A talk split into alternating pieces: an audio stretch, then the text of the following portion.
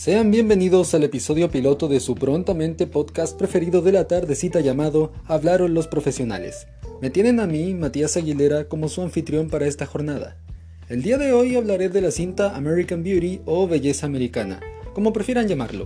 Estrenada el veinticuatro de febrero del año dos mil acá en Chile, cumpliendo así veintiún años desde que la película, dirigida por Sam Mendes y protagonizada por Kevin Spacey, Annette Bening y Thora Birch, se hiciera notar en las salas de cine, convirtiéndose instantáneamente en una película controversial y ganadora de más de veinte premios.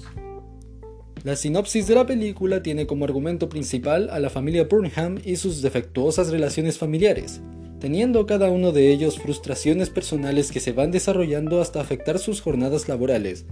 Um, Lester, el padre, es alguien odiado por su hija Jane y su esposa Caroline, hasta por él mismo, ya que no se siente capaz de nada y es ignorado constantemente por su familia. Caroline es una madre preocupada por mantener una buena imagen y es alguien bastante comprometida con su trabajo de vender casas, pero no le ha ido bien en lo que respecta a ingresos y ventas, y lo que provoca que se frustre la mayor parte del tiempo. Jane, por otro lado, es una chica de diecisiete años que vive con las emociones apagadas y que siente un cierto desprecio por su mamá y su papá, debido a que ninguno de los dos pasa un tiempo con ella realmente. Tras tener que suprimir sus deseos e inseguridades personales día tras día, empezarán a manifestar sus desequilibrios emocionales de maneras muy preocupantes, pero llamativas. La trama es a grandes rasgos las consecuencias emocionales y psicológicas de los propios personajes, quienes están encerrados a causa de los sistemas laborales a los que son sometidos, y cómo les afecta el tener que cumplir un rol para comprometerse con la imagen de la familia americana ideal, donde la falsedad y la frustración provocan que tanto Caroline como Lester quieran escapar y obtener lo que tanto les falta: satisfacción. Lester Burnham despierta un interés romántico por la amiga de Jane, Angela, y Caroline Burnham se enamora de otro vendedor de casas, Buddy Kane. Jane, por otro lado, demuestra cierta pizca de felicidad al tener incidentes y encuentros con su nuevo vecino Ricky Fitz, quien tiene un comportamiento que para la persona normal se sentiría distante y extraño, pero que para Jane se siente como alguien cercano y una persona bastante segura de sí misma. Quiero hacer énfasis en la relación de Jane y Ricky porque se me hace la más interesante. Ambas son personas reservadas y calladas, pero pese a estas cualidades y al hecho de que Ricky ande con una cámara filmando casi todo el tiempo, son los buenos, entre comillas, de esta cinta, ya que Jane solo quería honestidad y confianza de parte de sus familiares. Quería tener un padre que le diera el ejemplo, pero todo de lo que Lester parecía escaso a primera vista, en Ricky se halla por montones. Es una persona que se siente libre al no aportar en nada a la sociedad y mantener una venta de marihuana clandestina, pero que lo ayuda para generar ingresos y comprar discos de Pink Floyd. equis de. Lo interesante de la cinta es ver el tiempo en el que fue filmado.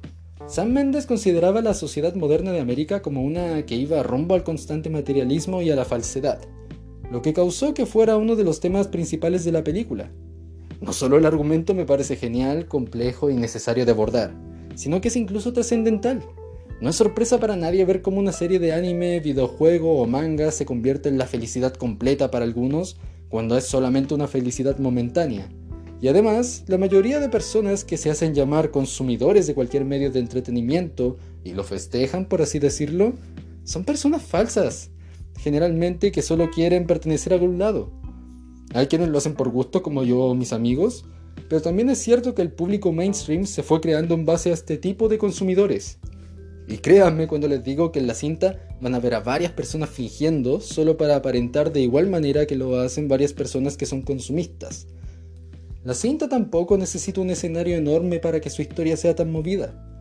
Con solo tener las percepciones mentales de los personajes hacia X cosa o persona, pues ya se tiene un material vasto para profundizar y explorar cada aspecto que la cinta nos va mostrando. Y todo eso en solo un condominio común y corriente. En solo un condominio común y corriente, perdón.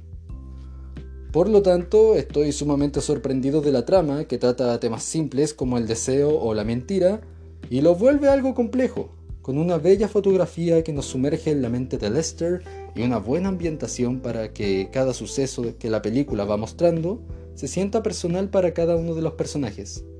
Y hablando de los personajes, Lester, Caroline, Jane, Angela, Ricky y hasta el sargento tienen su tiempo justo en pantalla, sin escenas innecesarias que te hagan aburrirte de ellos. Son interesantes la mayor parte del tiempo y cuando no lo son, los sientes como personas cercanas. Sí, así de competente en la escritura. Hasta ahora no he hecho más que halagar a la cinta porque siento profundamente que se lo merece. Es perfecta en cada cosa que se propone y no pierde el tiempo mostrando cosas innecesarias de los personajes solo para hacer tiempo, como sucede en muchas novelas de Stephen King. Es sencillamente perfecta y hasta catártica si te sientes una persona atrapada y esclava de tu sistema laboral. También deja una moraleja simple sobre la vida, pero que resulta bastante efectiva por lo bien ejecutada que está. Las actuaciones son bastante memorables y ayudan a impulsar más el mensaje de la belleza en las cosas pequeñas y no en las cosas materiales. Y de esta manera voy cerrando la sesión del podcast de hoy. Muchas gracias por haber llegado hasta acá. Recuerden que me pueden mandar solicitudes para que hable sobre pelis, series, juegos, cómics y libros. Se despide su anfitrión, Matías Aguilera, de su podcast preferido de la tardecita, Habló el Profesional, y nos vemos en otro episodio si Dios quiere. Sayonara.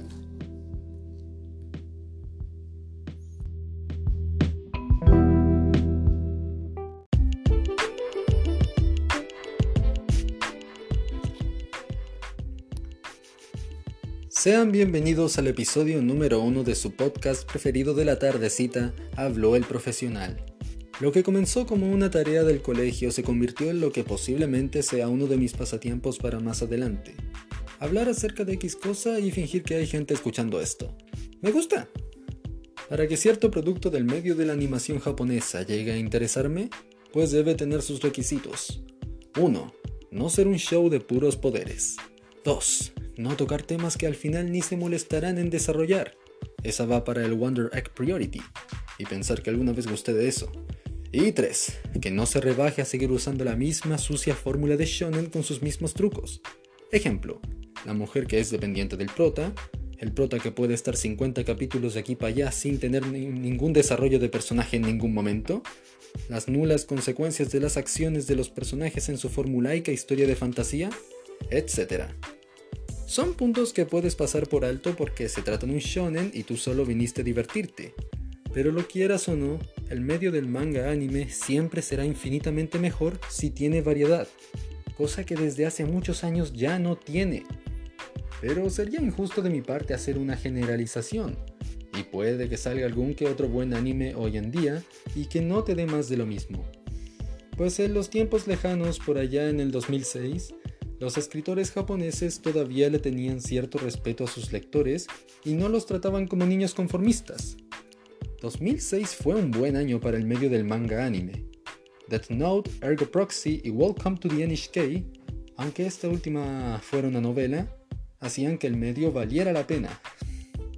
Pues hoy toca hablar de este último.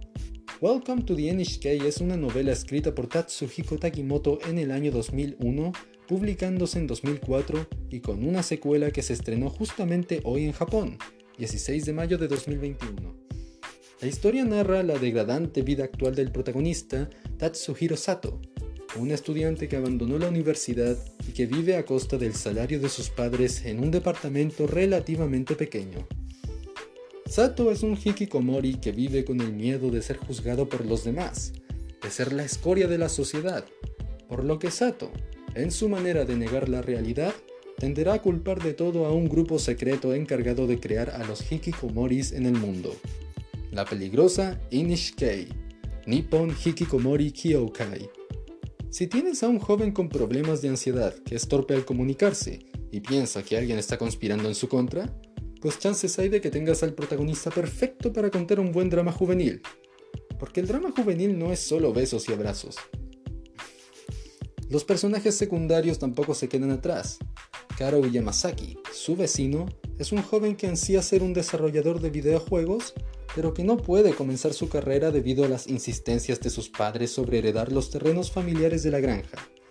Misa Inakahara es una joven de diecisiete años que busca comenzar un proyecto para ayudar a los hikikomoris en Japón, seres que se aíslan de los demás y se mantienen encerrados en sus casas jugando juegos o leyendo revistas eróticas. La historia empieza desarrollándose solamente en el departamento de Sato. lo cual es lógico tomando en cuenta que es una persona antisocial y vaga. Luego el escenario se irá expandiendo progresivamente mientras Sato se atreva a ir a lugares donde hay cada vez más gente. Pero la serie no olvida en ningún momento su estado actual, por lo que le veremos con miedo constantemente producto de su inconsciente que le hace ver a las personas como seres malignos que no hacen más que burlarse de él por ser un hikikomori. Durante toda la serie veremos a jóvenes asustados teniendo que lidiar con un futuro incierto debido a las complejidades de la vida adulta. Es un tema muy digno de ser explorado si eres alguien como yo que prontamente va a salir de cuarto medio. Pero que el hecho de que Sato, Yamazaki y Misai tengan problemas personales, no te echen para atrás. Sé que estoy describiendo a Welcome to the N H K como un drama serio, y aunque lo es en gran parte, también es cómica en ocasiones. Y esto es debido a las individualidades psicológicas de los personajes que, pese al contexto deprimente al que son expuestos, logran ser agradables para el espectador y no los repele con victimización barata ni nada de eso. A pesar de que más de a uno no le gusta el cambio de tono que Welcome to the N H K tiene en sus episodios finales, pasando de ser una serie con comedia picante a una serie depresiva y existencialista, la verdad es que yo no tuve problemas con este cambio de tono, porque ni siquiera lo sentí como tal. Es una serie que desde el inicio te deja en claro que será una tragicomedia con aspectos caricaturescos, pero con otros que son muy humanos. Uno de los episodios que más me llegaron a gustar fue aquel en el que Sato es invitado por una antigua amiga de preparatoria a una playa privada. Y pese a que esta trama episódica podría tratarse más bien de una excusa para ver tetas y potos de chicas animadas, pues esta serie hace algo completamente diferente, incluso desafiante, ya que toca un tema muy delicado como lo es el suicidio. Pero eso te lo dejaré a ti para no spoilearte e incentivarte a que le des una checada a la serie. En lo personal, a mí me ha encantado, y tiene una calificación de nueve de diez en mi lista de anime. Lo único que no me ha terminado de gustar es el bajón de calidad en animación que hay en algunos episodios, cosa que se me hace algo malo, debido a que me saca de la inmersión dentro de la serie. Sato como persona se me hace alguien bastante despreciable, e incluso llegué a reírme de lo patético que puede llegar a ser de vez en cuando. Algunas veces incluso llegué a odiarlo, pero no es debido a que el prota esté mal escrito ni nada de eso, sino porque es un otaku egoísta, pero que no es un tonto completamente. También es alguien a quien pude admirar el final. Te lo dejo a ti para que veas a qué me refiero. Con Yamazaki y Misai tenía una mala impresión. Pensé que iban a ser personajes que sin el protagonista no serían nada, es decir, que son cien por ciento dependientes del personaje principal. Corte Mikasa y Armin en las primeras temporadas de Shingeki no Kyojin. Pero a pesar de que sí son dependientes del protagonista, lo son porque en sus estados actuales, tanto sociales como económicos, no les queda de otra que depender de Sato para cumplir con sus objetivos. Eso es a lo que yo llamo una buena justificación para que el elenco principal pueda unirse y comenzar a contar la historia. Y con estos comentarios y algunas resaltaciones de aspectos positivos de la serie, he de decir que me he quedado corto, porque Welcome to the N H K merece mucho más, pero tampoco quiero extenderme demasiado. Y así finalizamos el episodio número uno de su podcast preferido de la tardecita, Habló el Profesional. Esperando poder grabar acerca de alguna peli, serie, juego, manga o libro que quieran recomendarme para hablar de ello próximamente si Dios quiere. Sayonara.